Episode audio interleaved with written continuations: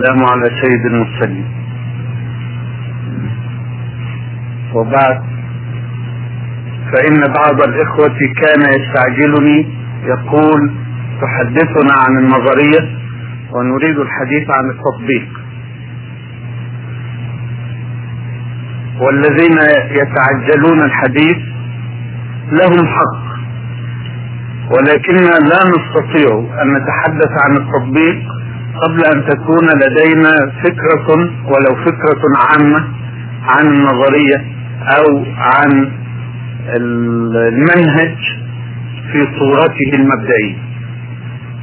فتنسيقا لهذه المحاضرات التي لا أدري على وجه الضبط متى تنتهي. أقول إنني سأجعل المحاضرتين الأخيرتين إن شاء الله. إحداهما كيف نربي أنفسنا والأخرى كيف نربي أبناءنا. ويكون هذا نهاية هذه المحاضرات في موضوع التربية. يسبقها أن نتعرف تعرفا أكبر على المنهج في ذاته لأننا حين نسأل كيف نربي أنفسنا وكيف نربي أبناءنا ينبغي أن نكون من قبل قد عرفنا المنهج الذي نربي عليه أنفسنا والذي نربي عليه أبنائنا. وبصفة عامة أعتقد أن هناك موضوعات ثلاثة قد بقيت في الحديث. تربية الروح تربية العقل تربية الجسم ثم كيف نربي أنفسنا كيف نربي أبنائنا. وابدا في هذه الليلة بالحديث في موضوعنا الأول كي تربية الروح. ولفظ الروح من مصطلحاتنا. وليس له تحديد محدد. لا نستطيع أن نمسك بشيء معين ونقول هذه هي الروح. ولكن أعتدنا في التقسيم الثلاثي للإنسان أن نقول إن الإنسان روح وعقل وجسد. حين نقسمه تقسيما ثنائيا نقول قوة معنوية وقوة حسية أو جسد وروح. ولكن كثيرا ما نحتاج إلى التقسيم الثلاثي. وقبل أن ندخل في الحديث عن تربية الروح ينبغي أن أؤكد أن هذا التقسيم سواء كان تقسيما ثنائيا أو تقسيما ثلاثيا لا حقيقة له في عالم الواقع. إنما الإنسان كيان متكامل. لا تستطيع أن تأخذ جانبا منه منفصلا عن بقية الجوانب.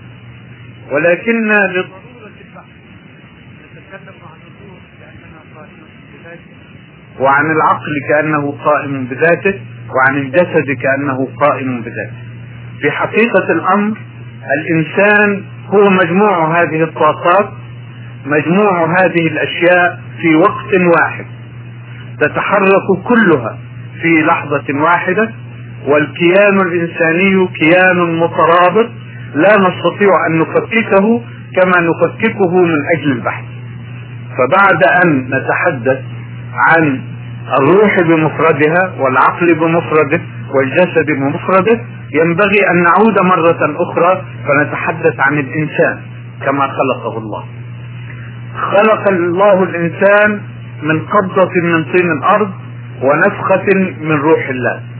إذ قال ربك للملائكة إني خالق بشرا من طين فإذا سويته ونفخت فيه من روحي فقعوا له ساجدين. فهو اذا في خلقه الأول مكون من هذين العنصرين قبضة من طين الأرض ونفخة من روح الله. قبضة من طين الأرض على وجه الحقيقة لا على وجه المجاز. هو من طين هذه الأرض. جسده الذي نستطيع أن نلمسه ونحلله مكون من ذات العناصر التي يتكون منها تراب الأرض. فهو اذا قول على الحقيقة وليس على المجاز. ليس تمثيلا إنما هو حقيقة. قبضة من طين الأرض. فيها كل ما في الأرض من عناصر. ونفخة من روح الله. لا نستطيع بالنسبة لله سبحانه وتعالى أن نتحدث عن الكيف في أي شيء من الأشياء. لا كيف النفخة ولا كيف أي صفة من صفات الله سبحانه وتعالى ولا كيف أي اسم من أسمائه ولا كيف أي فعل من أفعاله. لكن نأخذ الأمر كما جاء في القرآن نفخة من روح الله. نعرفها بآثارها لا نعرفها بكيفها. فنحن هؤلاء البشر المحدود الرؤية المحدود الإدراك الذين نبدأ وننتهي ولا نستطيع أن نفهم الأشياء إلا ببداية ونهاية. لا نستطيع أن ندرك أي شيء يتعلق بكيف. يصنع الله كذا أو كيف يتم أمر الله في أي مسألة من المسائل. لكن ندرك آثاره. يقول الله للشيء كن فيكون. كيف يقول كن؟ لا نعرف. لكننا نراه. نراه كائنا فنعرف أن الله قال له كن. الله استوى على العرش كيف لا نعرف. لكن نعرف أن الله له ملك هذا الكون كله وله تدبيره وله كل شيء فيه كل صغيرة وكل كبير كذلك حين يحدثنا الله سبحانه وتعالى عن خلق آدم أنه خلقه من قبضة من طين الأرض ونفخ فيه من روحه. لا نعرف عن هذه النفخة إلا آثاره آثارها هي هذا الوجود الإنساني. إن قبضة الطين لم تعد قبضة الطين. لم تعد لها عتامة الطين التي كانت منه. لكن صار لها إشراق. إشراق ووعي وإرادة. هذا كله اكتسبته قبضة الطين من نفخة الروح. كيف؟ لا نقول كيف. ولا يعنينا أن ندخل في كيف لأننا لن نصل إلى نتيجة. لكن الآثار نراها. قبضة الطين التي تحوي كل العناصر الأرضية من حديد ونحاس وزنك وكذا وكذا وكذا هي هذا الإنسان. لكن هل قبضة الطين هي التي تتحرك؟ هل قبضة الطين هي التي تفعل؟ هل قبضة الطين هي التي تقع عليها المسؤولية؟ هي قبضة الطين مرتبطة وممتزجة بنفخة الروح. من نفخة الروح صار لها الوعي والإدراك ونفس وما سواها فألهمها فجورها وتقواها ثم صار لها القدرة على اختيار أحد الطريقين. قد أفلح من زكاها وقد خاب من دساها.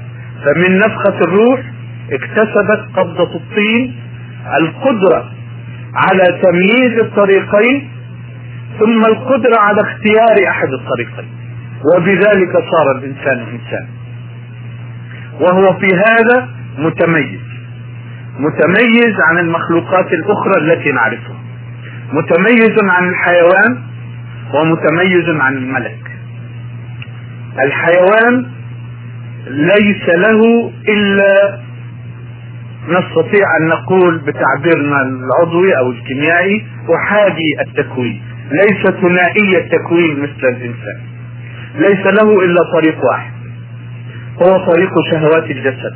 عالمه كله محصور فيما تدركه حواسه. ومحصور في شهواته. ليس له طريق آخر. لا يستطيع أن يختار بين طريقين وليس له إلا طريق واحد. الملك من جانب آخر كذلك أحادي التكوين. إذا كان الحيوان يعيش بغريزة الجسد نستطيع أن نقول مجازا لأننا لا نعرف الملائكة على وجه اليقين إنما نعرفهم من وصف ربهم لهم. نقول إن الملك يعيش بغريزة الروح بإشراقة الروح بطلاقة الروح لكن ليس له إلا طريق واحد. ليس أمامه طريقان وليست له القدرة على اختيار أحد الطريقين. الإنسان وحده من المخلوقات التي نعرفها هو الذي يتكون من عنصرين في تكوينه الأصلي قبضة من طين الأرض ونفخة من روح الله. ونشأ من ازدواج طبيعته تلك أن له طريقين طريق خير وطريق شر وله القدرة على اختيار واحد من الطريقين. لكن فلنحذر أن نتصور الإنسان على أنه مثل الخليط قبضة الطين وحدها ونفخة الروح وحدها. لا. أقرب التشبيهات وهو مجرد تشبيه التفاعل الكيميائي. التفاعل الذي قام بين قبضة الطين ونفخة الروح. وأصبح منذ ذلك الحين لا قبضة طين كما كان ولا نفخة روح منفصلة. ولكنه كائن جديد يدخل في تركيبه قبضة الطين ونفخة الروح. أما ما هو؟ هو هذا التفاعل الذي حدث بينهما فأصبح كيانا جديدا هو الإنسان لا تستطيع أن تقول هذه هي قبضة الطين ولا تستطيع أن تقول هذه هي نفخة الروح لكن هذا الإنسان بكامله بشموله بتراكبه وترابطه هو هو قبضة الطين ونفخة الروح في وقت واحد. إذا كنا من أجل ضرورة البحث نعود فنقسمه تقسيمه الأول فهذه ضرورة. إذا تحدثنا عن روحه وحدها وعن عقله وحده وعن جسده وحده فتلك كما أقول ضرورة بحث. لكن ليس لها رصيد من الواقع. الواقع هو هذا الكيان المترابط الذي يتحرك كله يشعر كله يفرح كله يتألم كله يعلو كله أو يسفل كله.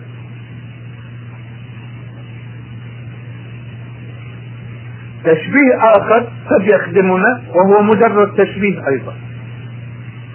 الساعة التي نعرف بها الوقت هي مجموعة من التروس من العدد من الآلات تروس ومسامير وزنبركات حقيقة كل هذه الأشياء موجودة داخل الساعة.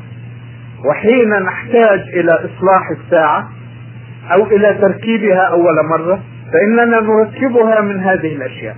لكن حركة الساعة التي ترينا الوقت هل نستطيع أن نقول إنها من المسمار الفلاني أو من الترس الفلاني؟ لا، إنها من مجموع التروس، من مجموع المسامير، من مجموع الآلات. الحركة المنظمة التي تدل على الزمن هي مجموع هذه الأشياء ومجموعها في تناسقها ودورانها بعضها مع بعض. ليس شيء منها منفصلا قائما بذلك. كذلك الإنسان في حركته التي نصفها سواء نشاط الروح أو نشاط العقل أو نشاط الجسد ليس واحد من هؤلاء منفصلا عن الآخر ولا موجودا بمعزل عن الآخر. إنما كل نشاط للإنسان هو نشاطه كله في لحظة واحدة. حقيقه إن هناك لحظات تغلب فيها إشراقة الروح. فيخيل إلينا وقتئذ أن الإنسان قد أصبح روحا ولكنه مجرد خيال أو مجاز وليس حقيقة. لحظة أخرى يغلب نشاط الجسد فيخيل إلينا أن الإنسان وقتئذ جسد فقط ولكنه تخيل تخيل على المجاز وليس على الحقيقة. لحظة يغلب فيها الفكر فيخيل إلينا أن الإنسان قد صار عقلا فقط ولكنه أيضا مجرد خيال خيال على المجاز وليس على الحقيقة. لكي ندرك هذه الحقيقة أن الإنسان في أي لحظة هو مجموع عناصره مترابطة ومتكاملة. فلنذكر أن محمدا عليه الصلاة والسلام في لحظة من أعلى اللحظات التي يتاح لبشر أن يصل إليها وهي لحظة الوحي. لا توجد لحظة أعلى من هذه في حياة البشر جميعا. هي طبعا خاصة بالأنبياء عليهم صلوات الله وسلامه. لكنها إذا وضعنا الأنبياء في محيط البشرية وهم بشر فهي أعلى لحظة يمكن لبشر على الإطلاق أن يصل اليه في تلك اللحظة وهو صلى الله عليه وسلم يتلقى الوحي من عند الله لم يكن روحا فقط. واقرأوا إن شئتم لا تحرك به لسانك لتعجل به. هذه حركة جسد. حركة جسد وحركة عقل.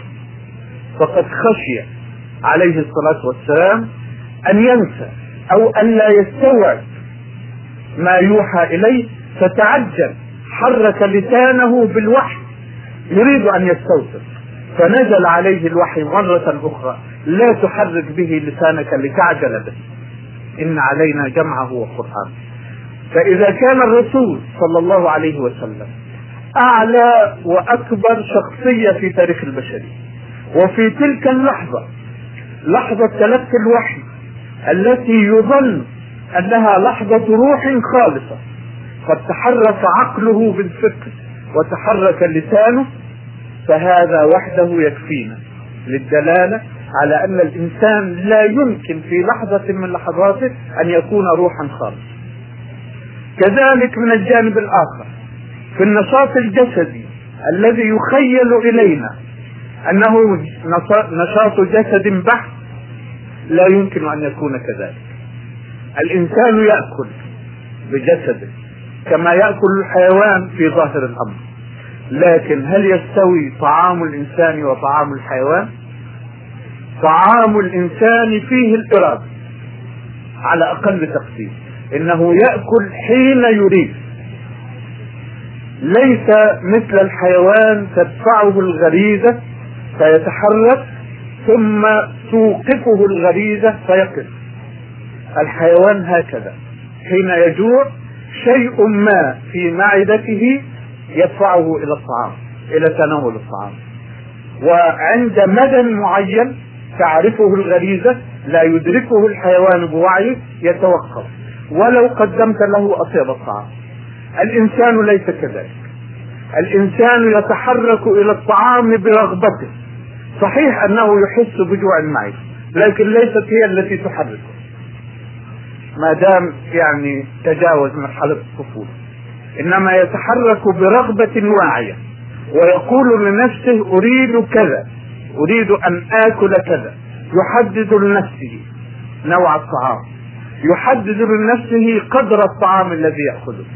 يقوم من المائدة. يقوم حين يقرر لنفسه متى يقوم. لا بالشبع الأوتوماتيكي. الشبع الآلي فقد يقوم ولما يشبع بعد. والرسول صلى الله عليه وسلم يقول نحن آه لا نأكل حتى نجوع وإذا أكلنا لا نشبع. مش معناها إن إحنا نفضل ناكل ما يشبعش ابدا. معناها أننا نتوقف عن الطعام قبل أن تمتلئ معداتنا لأننا مشغولون بأشياء أخرى. وقد يبقى على المائدة بعد الشبع يأكل أكثر من طاقة. كل هذا عنصر إرادي يختلف به عن الحيوان. فحتى لحظة الطعام حتى لحظة الجنس ليست جسدا خالصا في حياة الإنسان. إنما كل عمل من أعمال الإنسان هو من عناصره كلها في وقت واحد في لحظة واحدة. كل ما يحدث أن الإنسان متعدد الجوانب.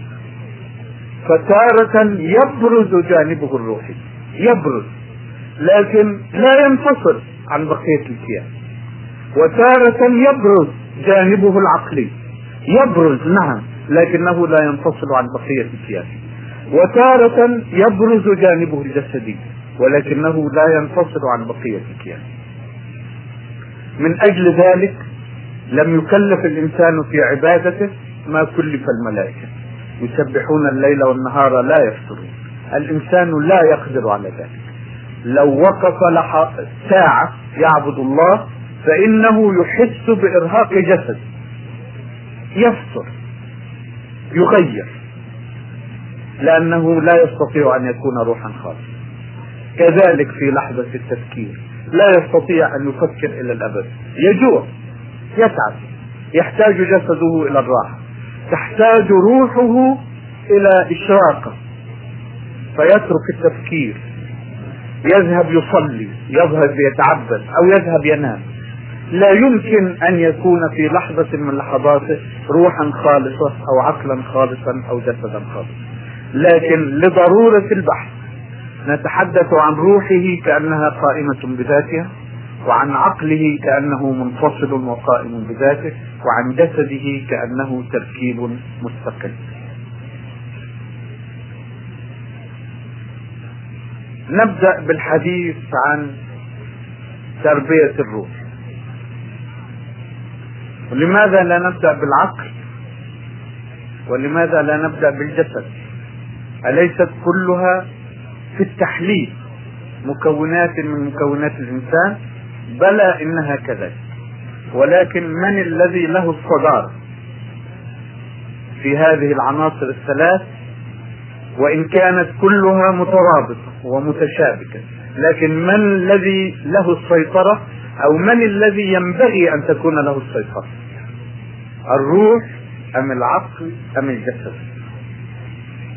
وماذا يكون حال الإنسان حين تغلب عليه روحه وتسيطر عليه؟ وماذا يكون حين يغلب عليه جسده ويسيطر عليه؟ وماذا يكون حين يصبح عقلانيا؟ يعني يغلب عليه عقله ويسيطر عليه. بادئ ذي بس حين أقول يسيطر ليس معناه ينفصل. في أي حالة من حالاته هو جميع عناصره مترابطة. لكن أقول عن البروز عن السيطرة عن القيادة لأي العناصر حين يكون المسيطر هو الجسد أي الشهوات؟ يهبط الإنسان عن قدره العالي الذي خلقه الله به. لقد خلقنا الإنسان في أحسن تقويم ثم رددناه أسفل سافلين حين يكون جسده هو المسيطر حين تكون رغباته شهوات تملكه ولا يملكها لا يكون هو الإنسان أو لا يكون هو الإنسان في أحسن تقويم إنما يكون هو الإنسان في أسفل سافلين وهذه تجربة واضحة ولا تحتاج منا إلى بيان كثير. أيما فرد أو أيما أمة سيطرت عليها شهواتها فهي هابطة إلى الحضيض حتى تصل أسفل سافلين ثم تنحل ثم تتفكك ثم تذهب لكن الذي قد يجادل فيه المجادلون هو سيطرة العقل وخاصة ونحن في عصر العقلانية. عصر تقديس العقل أو عقل عصر قياس كل شيء بالمقياس العقلي. فما قبله العقل فهو الجائز وهو المقبول وما رفضه أو لم يستطع إدراكه أو لم يستطع تعليله فهو منفي من حياته. الجاهلية المعاصرة جاهلية عقلانية. تحكم العقل أو تزعم أنها تحكم العقل في كل شيء. فما قبله العقل فهو المقبول. وما رفضه أو لم يستطع الوصول إليه فهو أم أبسط ما يقال فيه إنه مركون على جانب. وإذا أردتم أن تعرفوا من أين لنا هذه العقلانية كيف سيطرت هذه العقلانية على الجاهلية المعاصرة فإني أحيلكم إلى كتاب. قرأته لكم. ولكن اقرأوه لأنفسكم إن وجدتموه أو إن استطعتم. كتاب لجان بول سارتر الذي يقول عنه أصحابه وأتباعه إنه الكاتب الإنساني الكبير الذي تقض مضجعه آلام البشرية. مسكين لا ينام من شدة تأثره بمآسي البشرية. كتب كتابا بالفرنسية هو يكتب بالفرنسية طبعا. اسمه Réflexions sur la question juive أنا قرأته بالإنجليزية لأني لا أقرأ الفرنسية إلا بصوت قرأت ترجمته الإنجليزية ولا أعلم أنه ترجم إلى العربية. ترجمه مترجمه إلى الإنجليزية بعنوان أنتي أنتي انتي the anti-Semite and Jew يعني اليهود وأعداء السامية سارتر يهودي كما لا تعلمون.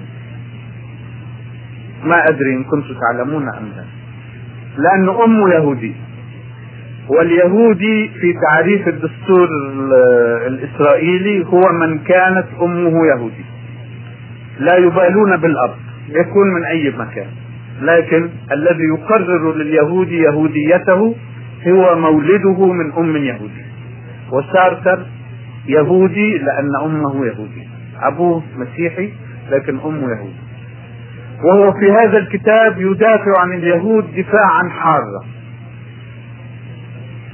ولكنه دفاع عجيب أعجبني. لأنه ثبت على اليهود كل التهم التي تكال له. طريقته في الدفاع هي ما ياتي اليهود متهمون بكذا. نعم إنهم يصنعون ذلك ولكنهم معذورون بسبب كذا وكذا.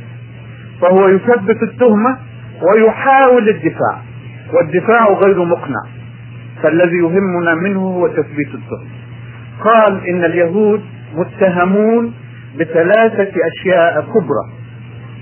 بعبادة الذهب بتعريه الجسد بنشر العقلانيه وقال حقا إن اليهود صنعوا هذا كله. اليهود يعبدون الذهب طبعا هو ما بيقولش يعبدون الذهب بيقول يحبون الذهب. واليهود عروا الجسد الجسد البشري يعني واليهود نشروا العقلانية. ثم يعتذر عنهم. بالنسبة للعقلانية التي تهمنا هنا يقول طالما كان البشر يتبعون العنصر الإلهامي.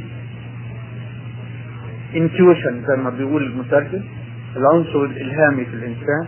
أي المتصل بالعقيده طالما كان البشر يتبعون العنصر الإلهامي فيهم فسيحدث تمييز مجحف باليهود.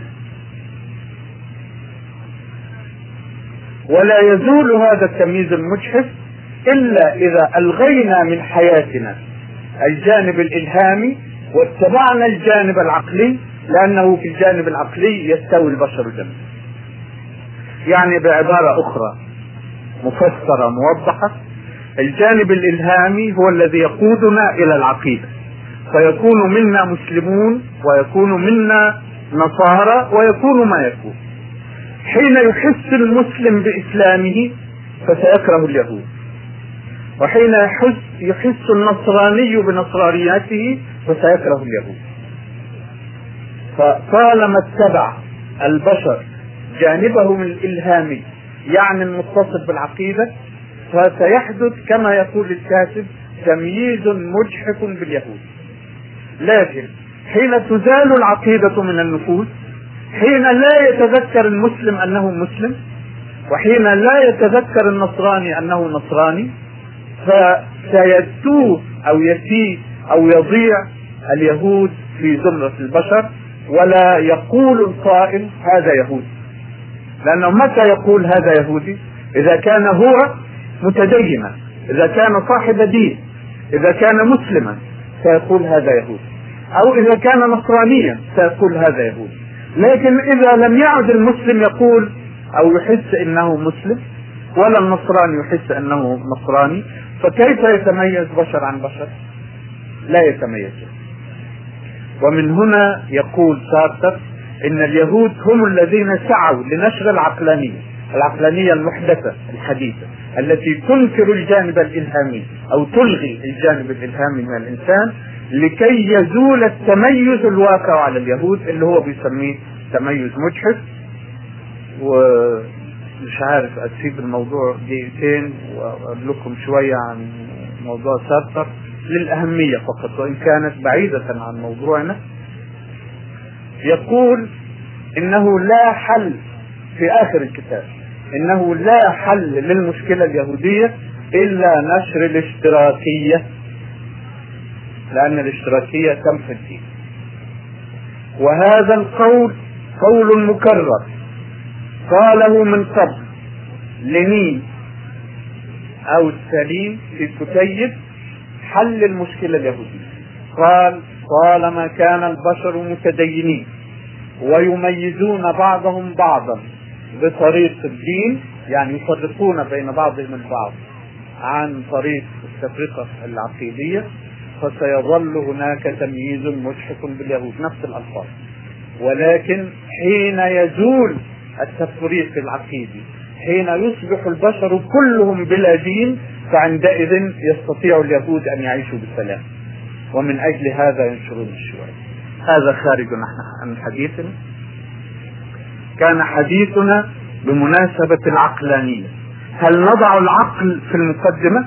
هل نجعله هو المسيطر؟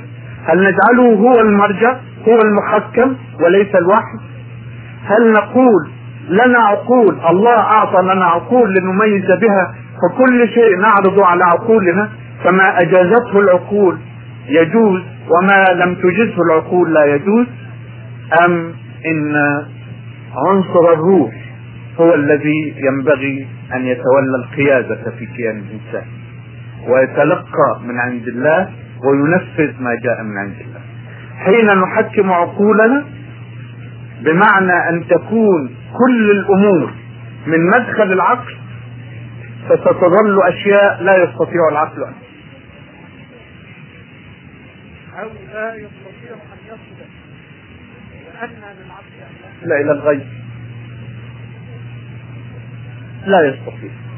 فإذا تحكم العقل وقال ما اراه وما أدركه هو الموجود وهو الكائن وهو الواجب الاتباع. وما لا أراه وما لا أدركه اسقطه من حسابي فسيسقط الغيب كله. بما فيه اليوم الآخر بما فيه الوحي بما فيه الرسالات وهذا هو الذي تصنعه العقلانية المعاصرة. حين تكون الروح هي صاحبة القيادة والروح كما بدأنا حديثنا ليس لها تحديد. لا نستطيع أن نحددها بالضبط. ما هي؟ لكن هل إذا عجزنا عن تحديدها نقول إنها غير موجودة؟ طيب خذ في العقل ذاته عملية التفكير كيف تتم؟ عملية التذكر كيف تتم؟ هل يستطيع إنسان أن يقول كيف يفكر؟ أو كيف يتذكر؟ يتم التفكير ويتم التذكر. ولا نستطيع نحن بعقولنا أن ندرك كيف تفكر عقولنا. ولا نستطيع أن ندرك كيف نتذكر. فهل نلغي آه، التذكر ونلغي التفكير لأننا لا نستطيع أن ندخل في كنه عملية التفكر ولا في كنه عملية التذكر؟ لا. كذلك لا نلغي الروح بسبب عجزنا عن تحديد كلها لا نستطيع أن نحدد كلها. لكن نعرف أن في الكيان البشري جهازا يستطيع أن يتصل اتصالا مباشرا بحقائق الأشياء. العقل يصل لكن يصل بطريق المقارنة القياس الاستنباط المنطق. له طرق له أدوات يصل بها. لكن في جهاز آخر في كيان الإنسان يصل مباشرة. في جهاز في كيان الإنسان يحس بوجود الله ويتصل به يدعوه في لحظة ضراعه ويحس أن ضراعته وصلت ويحس بالاستجابة. لا نستطيع أن العقل لا نستطيع أن نقول إن العقل طريقه هو هذا. لحظات الشفافية الروحية كيف تتم؟ والله ما أدري وما يدري بشر لكنها تتم. لحظات التي يسمونها بلغاتهم تلفسي تيلي يعني من بعيد. فاتي يعني الشعور. يعني التخاطر عن بعد زي حادثة عمر الشهيرة. يا سارية الجبل الجبل. كان يصلي رضي الله عنه ثم نزل من المنبر أو في وسط الصلاة في وسط وقوفه على المنبر قال يا سارية الجبل الجبل. ثم استمر. فلما أكمل سأله الصحابة رضوان الله عليهم ماذا كنت تقول؟ قال رأيت سارية يقود الجيش وفي الطريق كمين فصحت به أن يلجأ إلى الجبل ويبتعد عن الكمين. وتمر الأيام ويجيء سارية ويقول سمعت عمر رضي الله عنه ينادي يا سارية الجبل الجبل فتنحيت عن الكمين واحتميت بالجبل ونجا الجيش. كيف تتم هذه؟ لا نعلم. لكنها طاقة من طاقات الإنسان. مش نطلق عليها طاقة الروح. فلنطلق عليها أي اسم لكن هي موجودة. هي في الكيان البشري. القدرة على الاستشفاف. طبعا قدرة الاستشفاف تصل عند الأنبياء إلى درجة اليقين رضوان الله عليهم. لكنها عند البشر لا تصل إلى درجة اليقين لكن على مراتبهم في صفاء روحهم. هل نلغي هذه الطاقة؟ هل لأننا لا نعرف كلها نقول إنها غير موجودة؟ وأي خسارة تصيب الإنسان حين نلغي هذا الجانب؟ أشرق جوانبه وأقدر جوانبه على إدراك الحقائق إدراكا مباشرا لا على طريقة العقل. الذي يقيس ويوازن ويستنبط ويعمل بالمنطق يزن كفة هنا وكفة هنا. وللعقل مهمة كبرى يؤديها في حياة الإنسان لكن ليس هو الذي يستطيع أن يدرك حقائق الأشياء إدراكا مباشرا العنصر الذي يستطيع ذلك نسميه اصطلاحا العنصر الروحي. فأي جوانب الإنسان على فرض إحنا في البحث دلوقتي بنحط كل واحد لوحده. وفي الحقيقة كلها مترابطة بس بيبرز منها واحد. أي هذه العناصر هو الأولى أن تكون له القيادة له السيطرة على كيان الإنسان. روحه أم عقله أم جسده. لا أحسبني في حاجة إلى تقرير الحق في هذا الأمر بأكثر مما شرحته. وهو أن الروح هي الأولى بحكم أنها أقدر على إدراك حقائق الأشياء أقدر على الاتصال بالله الاتصال المباشر بالله سبحانه وتعالى. كيف كل واحد بيحس في داخل نفسه أنه قريب من الله في لحظة من اللحظات كيف؟ لا تقل كيف. لن تصل إلى شيء حين تقول كيف. لكن تحس هذا إذا هذا واقع. فهذا العنصر الذي في قدرته أن يقترب من الله أن يشف أن يتلقى من نور الله سبحانه وتعالى هو الأولى أن يكون صاحب السيطرة وحين أبدأ حديثي بتربية الروح فأنا أتبع هذا التقسيم. أتبع تقسيم الأهمية. ليس معنى هذا إن الجسد عديم الأهمية كما تقول البوذية والهندوكية لا بس كل واحد له مقام في كيان الإنسان. الروح مقامها هو المقام الأعلى والعقل يجيء في المرتبة الثانية والجسد يجيء في المرتبة الثالثة ولكن المرتبة الثالثة ليست عديمة الأهمية وليست منبوذة وليست محتقرة مثل ما هي في البوذية والهندوكية. الإسلام لا يحقر الجسد. الإسلام لا يقول إن الجسد نجس كما تقول البوذية والهندوكية. لا يقول يجب تعذيب الجسد لكي تتطهر الروح. لا. حين نعود فنتحدث عن الكائن البشري في حقيقته المترابطة الشاملة للكيان الروحي والكيان العقلي والكيان الجسدي. سنعلم أن الإسلام يأخذ الإنسان على حقيقته المترابطة ولا يعامله تفاريق لا يعامله أجزاء لا يعامل روحه وحدها وعقله وحده وجسده وحده إنما يعامله كله في لحظة واحدة وفي كل لحظة من لحظاته حين يناديه يا أيها الإنسان فهو يخاطب روحه ويخاطب عقله ويخاطب جسده في آن واحد. نسبق الحديث قليلا ثم نعود إليه مرة أخرى.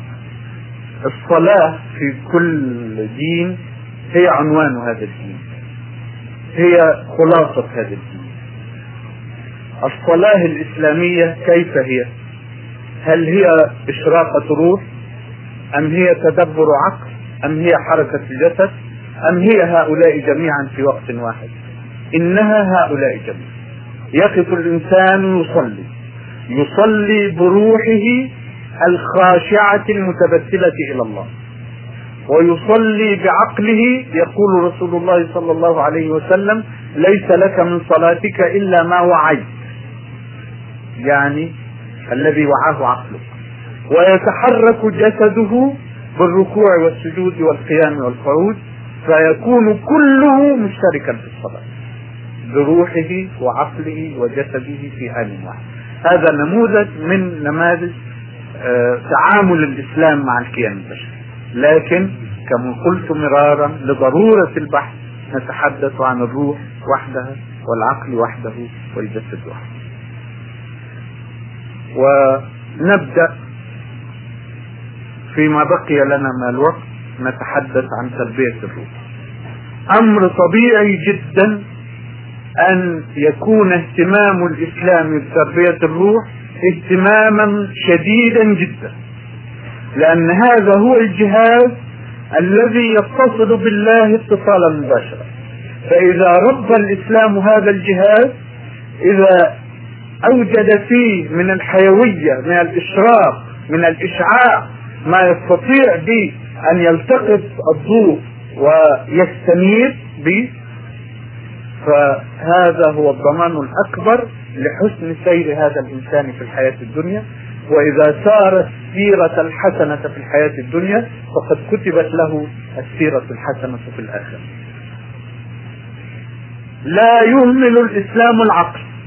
وسنرى كيف عني الإسلام. عناية كبيرة بالعقل البشري.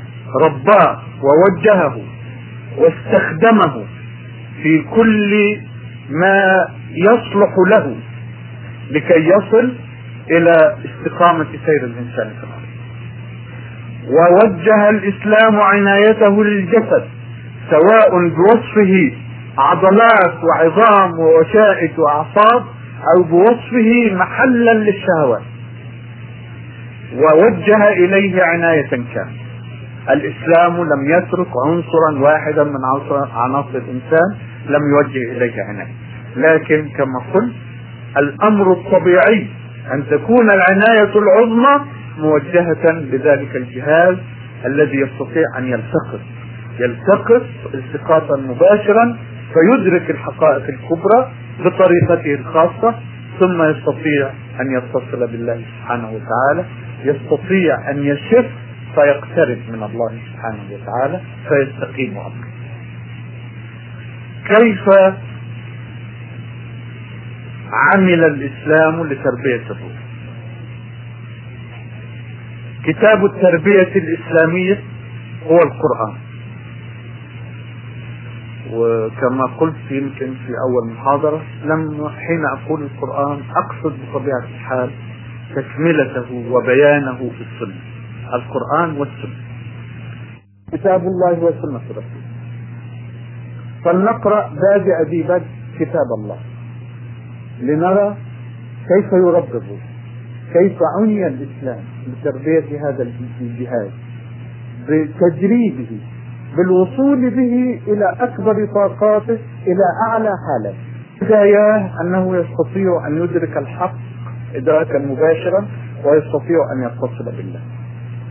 هدف التربية الإسلامية في الجانب الروحي هو ربط الوجدان البشري ربط القلب البشري بالله سبحانه وتعالى في كل لحظة من لحظات. هذا هو الهدف الذي يسعى الإسلام إليه من تربية الروح. كل لحظة يستطيع الإنسان أن يعيشها مع الله فذلك كسب له. أي للإنسان. إن الله غني عن العباد. عبدوه أو لم يعبدوه لا يزيد في ملكه ولا ينقص. إنما نقول عن الإنسان وحاجة الإنسان. حاجة الإنسان إلى ربه حاجة الإنسان إلى عبادة ربه حاجة الإنسان إلى معرفة ربه حاجة الإنسان إلى طاعة ربه ليحسن له الرزق في الدنيا والآخرة. هدف التربية الروحية هو وصل القلب البشري بالله. في الدرجة العليا يوجد الأنبياء وعلى رأسهم سيد المرسلين عليه الصلاة والسلام. يعيشون ويعيش عليه الصلاة والسلام كل لحظة من حياته مع ربه هذه هي الصورة المثلى. لا نطيقها نحن. والله يعذرنا بعجزنا لأنه يعرف حقيقتنا وهو الذي خلقنا. وخلق الإنسان ضعيف لا يكلف الله نفسا إلا وسعها. نعم يسعى الإسلام إلى بلوغ الهدف الأعلى لكنه لا يقصر الإنسان قسرا على ما لا يطيق إنما يفرض عليه فقط الحد الأدنى الذي لا تستقيم الحياة بدونه. ويترك الآخر يترك البقية مجالي للصعود. يصعد كل إنسان بمقدار طاقته ويصعد بمقدار ما يجاهد. والذين جاهدوا فينا لنهدينهم سبلنا وإن الله لمع المحسنين. مع المحسنين يعني الذين يصلون إلى درجة الإحسان. درجة الإحسان هي الدرجة العليا. قال ما الإيمان قال ما الإسلام؟ قال ما الإيمان؟ قال ما الإحسان؟ الإحسان أن تعبد الله كأنك تراه فإن لم تكن تراه فإنه يراك. هذه درجة الإحسان التي يهدف الإسلام إلى الوصول إليها مع كل فرد بشري مسلم. يأخذ بيده من المكان الذي هو فيه وفي رفق الإسلام وفي حلو الإسلام على البشر يأخذ بيده برفق على السفح حتى يصعد. يصعد كل على طاقته هل يستطيع أحد أن يصعد ما صعد محمد عليه الصلاة والسلام؟ كلا ما يستطيع. وما يفرض الله علينا ذلك ونحن لا نستطيع. لكن يريد الله منا ويريد الإسلام منا أن يصل كل منا إلى أقصى طاقته هو. إذا أخذنا تمثيل للتقريب. في إنسان يستطيع أن يحمل خمسين كيلو. لو تركته بلا تدريب لا يحمل إلا عشرة أو عشرين. التدريب يصل به إلى طاقته إلى الخمسين. إنسان آخر يستطيع أن يحمل مئة كيلو. مهمة التدريب معه أن يصل إلى أقصى طاقته أي إلى حمل المئة. إنسان ضعيف البنية ما يستطيع أن يحمل إلا عشرين. غاية التدريب معه أن يصل إلى حمل العشرين التي هي اقصى طاقة كذلك يصنع الإسلام في التربية. أن يصل بكل إنسان إلى طاقته الذاتية. والله لا يكلفه وراء ذلك. لا يكلف الله نفسا إلا وسعها. لكن لا يجيء إنسان فيقول والله أنا طاقتي عشرين كيلو ما أستطيع أن أحمل أكثر من ذلك. يستطيع أن يغالط نفسه ويستطيع أن يغالط الناس ولكنه لا يستطيع أن يغالط ربه. هو الذي خلقه وهو الذي يعلم طاقته ويحاسبه بمقدار ما أودع فيه من طاقة. لذلك حين يقول رسول الله صلى الله عليه وسلم في المجاهدة وفي التغيير من رأى منكم منكرا فليغيره بيده فإن لم يستطع فبلسانه فإن لم يستطع فبقلبه وهو أضعف الإيمان. الله يتقبل من الجميع لكن حين يعلم الله من إنسان أنه يستطيع أن يغير بيده ثم يسكت هذا الإنسان ويغير بلسانه فقط فهو مقصر وإن كان يغير لكنه مقصر لأنه لم يستخدم طاقته كلها التي أعطاه الله اياها حين تكون طاقته هي التغيير باللسان ويكتفي بالتغيير بالقلب فهو مقصر في حق الله. ويحاسبه الله على ذلك لأنه لم يستخدم كل طاقته. حين يقول لي أو أقول أنا لنفسي مغالطا والله هذه حدودي أغير بقلبي ما أستطيع أكثر من ذلك. الله يعلم إن كان إن كنت أستطيع أن أغير بأكثر من ذلك فيحاسبني بما أستطيع لا بما أزعم أنا أنني أستطيع. في تربية الروح يهدف الإسلام إلى تصفية الروح إلى إعطائها الإشراق والشفافية التي تستطيع بها أن تقرب من الله. والقرآن يصف المؤمنين بأنهم يذكرون الله قياما وقعودا وعلى جنوبهم. يعني في جميع حالاتهم في كل حالة من حالاتهم يذكرون الله. وسبق أن قلت فيما أتذكر أنه ليس المقصود طريقة السبح. الله الله الله قدوس قدوس سبوح سبوح. ليس هذا هو الذي تشير إليه الآية. إنما يعيش الإنسان مع الله كل لحظة من اللحظات هذا هو المقصود بقوله تعالى يذكرون الله قياما وقعودا وعلى جنوب هذه هي الصورة المسلمة التي يهدف إليها الإسلام. كيف يصل إليها؟ كيف يأخذ الإنسان من سفحه الذي يعيش فيه حتى يصعد به ذلك المرتقى فيكون ممن يذكرون الله قياما وقعودا وعلى جنوب. نقول ربط القلب البشري بالله. القرآن حين نتدبره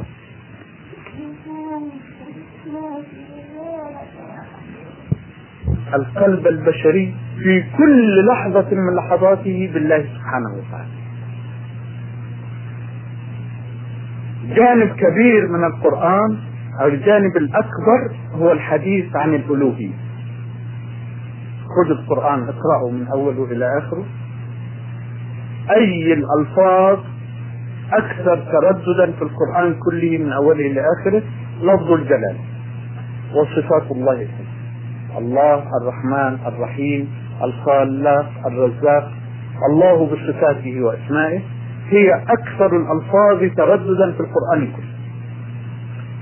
فيما تجيء هذه الألفاظ لفظ الجلالة والصفات والأسماء والأفعال في أي مجال تجيء؟ في كل مجال. قسم كبير من القرآن يعرض مشاهد الكون. آيات الله في الكون. الشمس والقمر والسماوات والأرض والنجوم والريح والبحر والأنهار والمطر والنبات والحيوان والإنسان الألوان المختلفة الأحجام المختلفة الصور المختلفة. جانب كبير من القرآن يستعرض آيات الله في الكون. لماذا؟ لماذا ليست سؤالا؟ إنما هي بحث عن الحكمة. الله سبحانه لا يسأل عما يفعل. لكن حين نقول لماذا لا نسأله سبحانه لماذا صنعت كذا إنما نحاول أن نصل إلى الحكمة في ذلك. فلنقرأ مشاهد الكون في القرآن وننظر أي شعور ينتابنا ونحن نشاهد هذه المشاهد كما يعرضها القرآن. لنتعرف عن الهدف إلى الهدف الذي يقصد إليه القرآن في عرض هذه المشاهد التي تبدو للسذج من غير أبناء هذا الدين وللخبثاء من غير أبنائه كالمستشرقين يقولون تكرار. القرآن فيه تكرار. كل سورة فيها السماوات والأرض والقمر والنجوم. نعم. وإذا خرجت قليلا عن موضوعي مرة ثانية إنه ليس تكرارا. ولقد عشت مع آيات القرآن ما حباني الله أن أعيش. وأدركت أنه ليس تكرارا أبدا. راجعوا سور القرآن. المشاهد هي ذات المشاهد نعم. يعني الموجودات هي الموجودات. السماوات والأرض القمر النجوم الشمس نعم هي هي. ولكنها لا تجيء في عرضين اثنين بصورة واحدة. في القرآن كله من أوله إلى آخره. إنما الظاهرة هي التنويع وليس التكرار. إنها كثمر الجنة وأتوا به متشابه كلما رزقوا منها من ثمرة رزقا قالوا هذا الذي رزقنا من قبل لكن مش هو لا زيه وأتوا به متشابه. القرآن كذلك. في عرض مشاهده سواء مشاهد الكون أو مشاهد القيامة أو كل قضية من القضايا التي يعرضها القرآن مكرره لا تجيء مرتين بصورة واحدة. أحيانا يختلف حرف واحد يغير المعنى حرف وهذا من الإعجاز. لكن لا تجد التطابق الكامل في أي عرضين في القرآن كله. فمشاهد القيامه مشاهد الكون تتكرر كثيرا جدا في القرآن. مع ذلك التنويع المعجز الذي يجعل كل صورة في كل سورة مختلفة عن الصورة الأخرى في السورة الأخرى لماذا يجي هذا العرض المتنوع؟ يجي طبعا ليقول للناس هذا هو الله الخالق فأنا تؤفكون. كيف تشركون به؟ آلهة أخرى. دي القضية الذهنية. الذي يجيء هذا العرض من أجله. لكنها لا تجيء عرضا ذهنيا. إنما تجيء بصورة تحرك الوجدان. هذه المشاهد المعروضة كل منها معجز خلق السماوات بغير عمد ترونه خلق الشمس خلق القمر خلق الأرض خلق الجبال خلق البحار خلق الأنهار حركة تدبير نزول المطر كل شيء من هذه الأشياء معجز. لكننا نغفل عن إعجازه لأن الحس يتبلد على ما يألفه الإنس يفسد الحس يجعل الأشياء ما يبالي بها الإنسان. يمر عليها كأنها مش موجودة. وحين يتبلد الحس على هذه الصورة فإنه يغفل عن قدرة الله المعجزة. فيغفل قلبه عن الله ويبتعد. الله سبحانه وتعالى يعيده إليه. كيف؟ بإحياء المشهد القرآن إحياء الصورة كأنما يزيد من الحس البشري ما ران عليه فأغلق مسامه أو أغلق بصيرته عن التطلع عن إدراك الإعجاز في الخلق فيعرض هذه المشاهد كأنك تراها أول مرة. حين ترى أي شيء لأول مرة تنفعل به نفسك. حين يتكرر تتكرر الرؤية يقل تدريجيا تأثير في نفسك حتى يصبح تمر به كأنك لا تراه. انظر إلى الذين ذهبوا إلى القمر أول مرة. حين داست أقدامهم سطح القمر. لقد كانوا يتفرسون في كل جزئية من حولهم.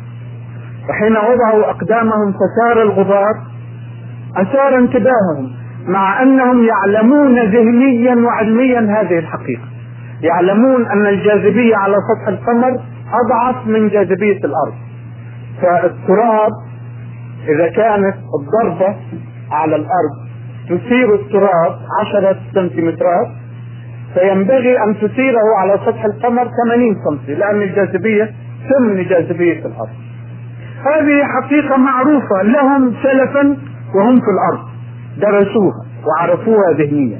لكن الجو الجديد الذي وجدوا أنفسهم فيه لفتت نظرهم هذه الظاهرة وتحدثوا عنها وقالوا حين وضعنا أقدامنا سار الغبار مسافة طويلة في الجو. ليه؟ لأنها شيء جديد. كل شيء على سطح القمر التفتوا إليه لأنها تجربة جديدة. لو استطاع الحس أن يعيش هذه التجربة دائما كأنها جديدة يعيش مع الله في كل لحظة. لأنه يدرك في كل لحظة الإعجاز في هذا الخلق. لكن الحس البشري كما أقول يتبلد. يتبلد بالإلف والعادة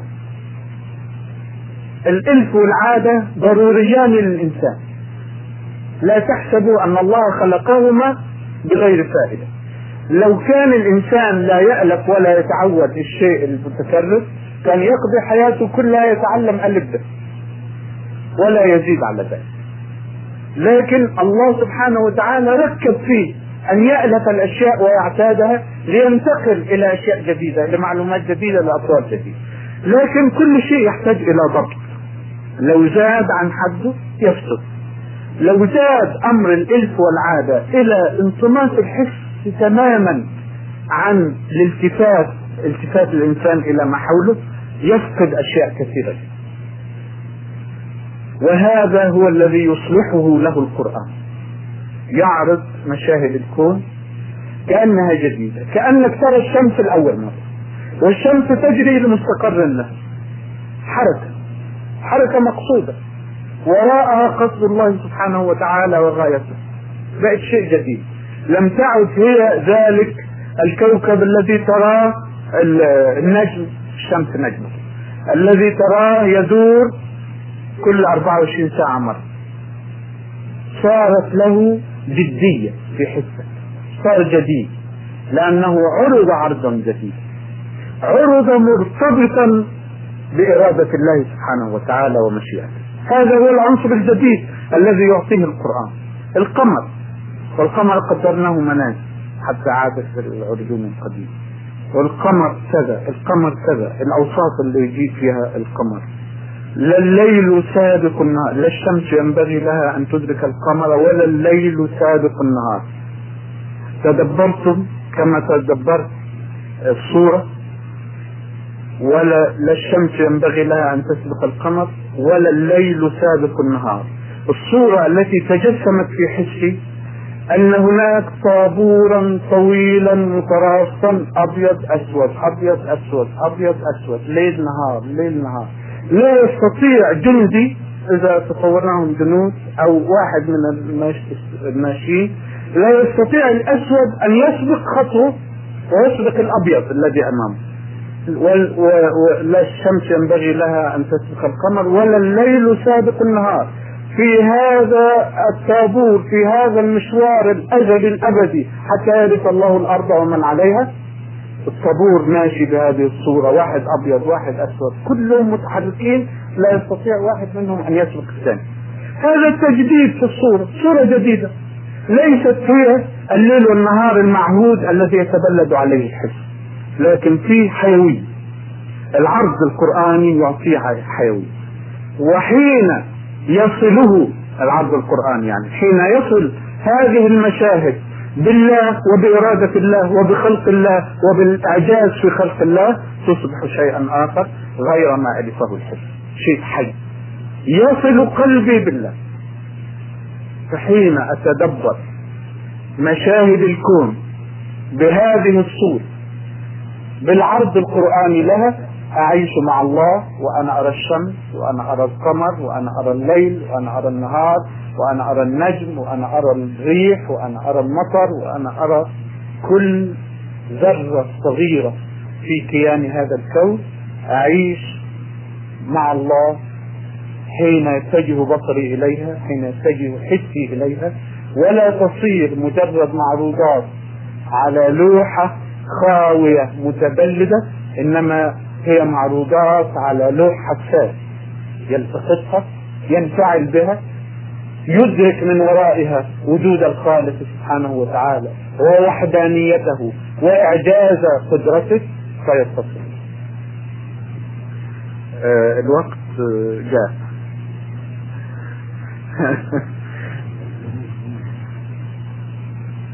يعني نلتقي مرة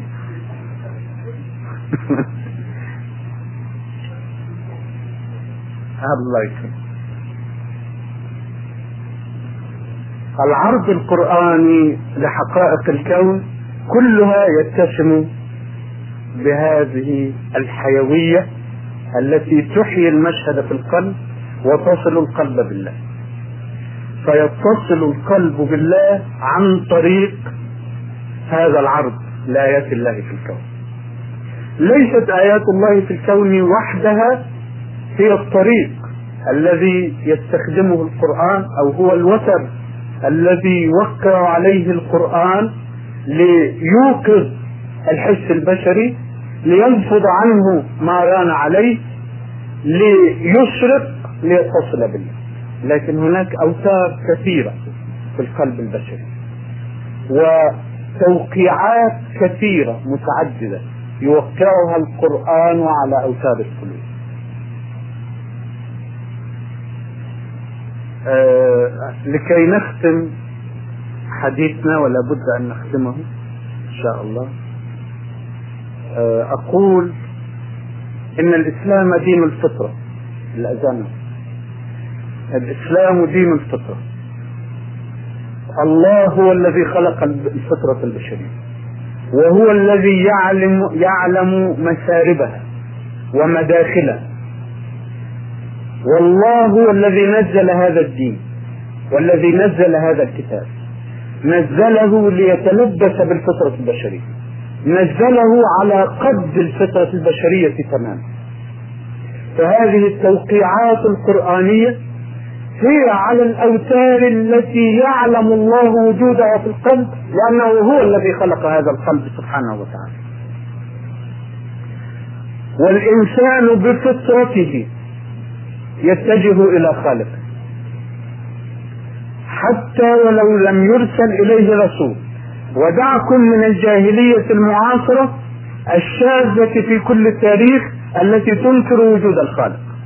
إنها ليست طبيعية حتى في جاهليتها إنما هي موجهة توجيها شريرا يبعدها حتى عن ضلال البشرية المعتاد لم يكن ضلال البشرية أبدا هو إنكار وجود الله. إنما كان ضلال البشرية الدائم أنها تشرك بالله. يعني تعرف أنه موجود وتشرك به آلهة أخرى. أما هذه الضلالة المعاصرة التي تنكر وجود الخالق أصلا فليست من الفطرة إنما هي من وحي الشياطين. واليهود أعلنوا وأفصحوا عن هذا في البروتوكولات وقالوا سننشر الإلحاد. الإلحاد بمعنى الحديث وهو إنكار وجود الله. الفطرة وإن ضلت لا تنكر وجود الله. إنما ضلالها في الشرك. تعرف أن الله موجود وتشرك معه آلهة أخرى. وما جاء رسول قط ليقول للناس إن هناك إلها فاعبدوه. إنما كان يجيء الرسل جميعا ليقولوا اعبدوا الله ما لكم من إله غيره. يقولون لا إله إلا الله. لأن مشكلة البشرية أنها تشرك مع الله آلهة أخرى فيبعث الرسل ليصححوا هذه الضلالة. لا ليقولوا للناس إن هناك إله. فإن الفطرة تعرف بذاتها أن هناك إله. وتتجه إليه وتعبده.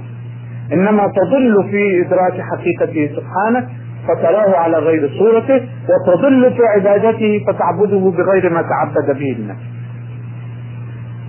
القلب البشري يتجه بفطرته إلى الخالق. كيف؟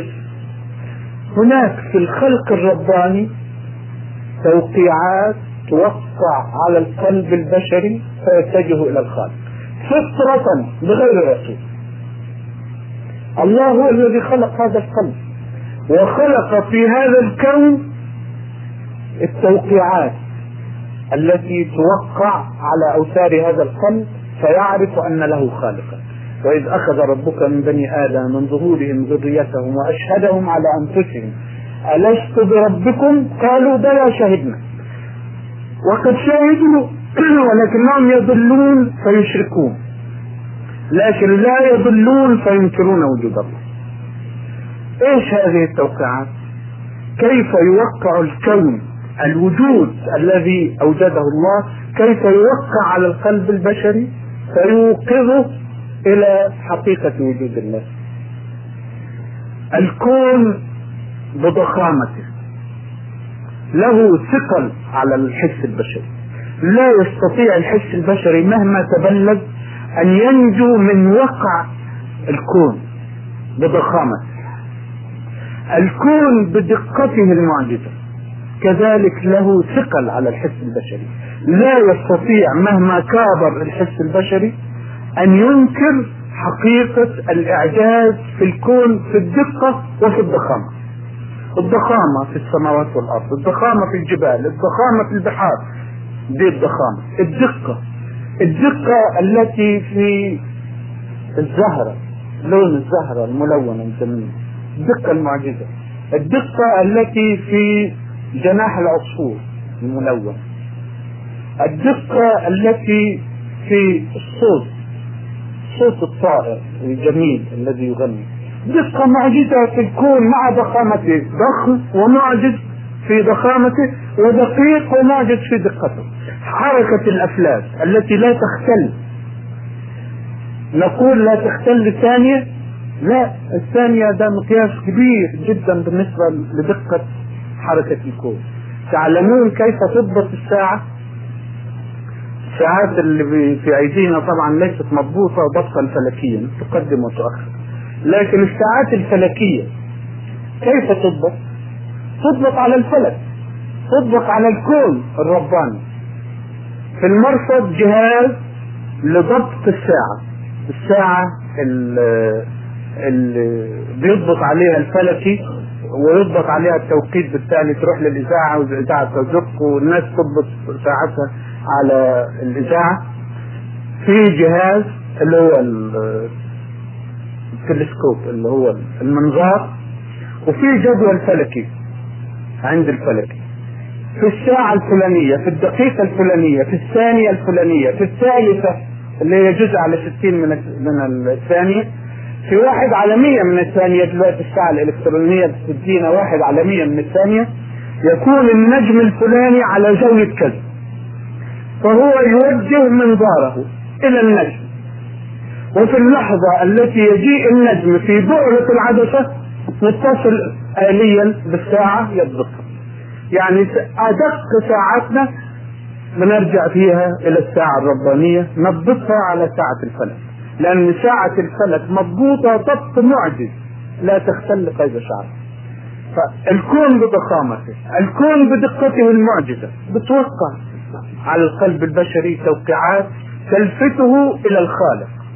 من الذي خلق هذا الكون الضخم؟ من الذي خلق هذا الكون الدقيق؟ جريان الأحداث. واحد يولد واحد يموت واحد يقوى واحد يضعف واحد يغنى واحد يفقر جريان الأحداث بيلفت الحس البشري. من وراء هذا؟ يعني من يدبر هذه الأمور؟ من يدبر الكون؟ هذا توقيع من التوقيعات الفطرية التي توقع على القلب البشري. ظاهرة الموت والحياة. ظاهرة شديدة التأثير جدا على القلب البشري. ولا يستطيع أن ينجو منها الحس البشري. بتوقع توقيعاتها على القلب. من الذي خلق الموت؟ من الذي خلق الحياة؟ من بيده الموت والحياة؟ هذا سؤال يسأله الإنسان لنفسه من ثقل وقع هذه الظاهرة على الحس البشري فينطق فيقول الله. العجز البشري بالقياس إلى القدرة. أمر يلفت حس الإنسان إلى أن هناك قدرة أكبر منه. هو يريد ولا يستطيع. لكن هناك من يريد ويستطيع. فيلفته هذا إلى وجود الخالق. الغيب علم الغيب. الإنسان مشغوف بمعرفة الغيب ولا يستطيع. مهما حاول.